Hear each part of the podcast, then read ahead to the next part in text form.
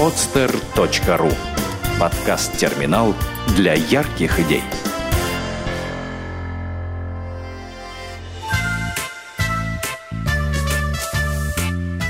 Про то, как хомяк-царевич невесту выбирал.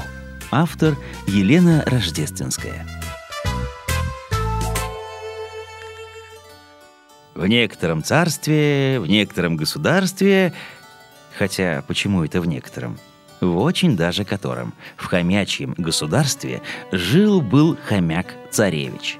Хорошо жил, привольно, хомячил, что хотел, и никто слова поперек ему молвить не мог – Царевич – одно слово. Но пришло ему время жениться. Хомяк-царевич, в общем-то, не горел желанием, но что поделаешь, положение-то обязывает.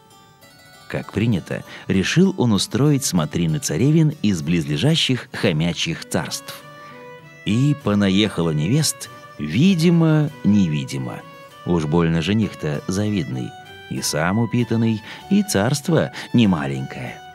Решил хомяк-царевич испытание хомячихам устроить, отправить всех в амбар, где зернышки хранятся, и которая больше всех защики себе зерен наберет, та и станет женой.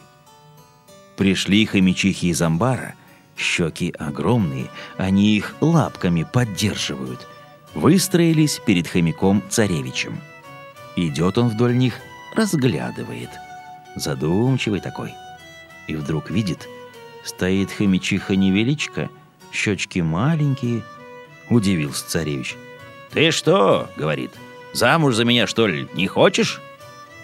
Потупилась хомячиха, глаз не поднимает и тихо так лепечет. «Я зернышек-то много набрала, но по пути сюда встретила мышек-нарушек с детками малыми.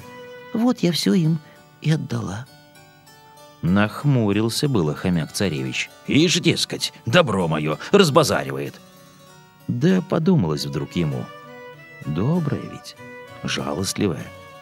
Редко такую встретишь, особенно среди царевин. «Тебе и быть моей женой», — сказал. И стали они жить-поживать, хомячат наживать. Сделано на podster.ru Скачать другие выпуски подкаста вы можете на podster.ru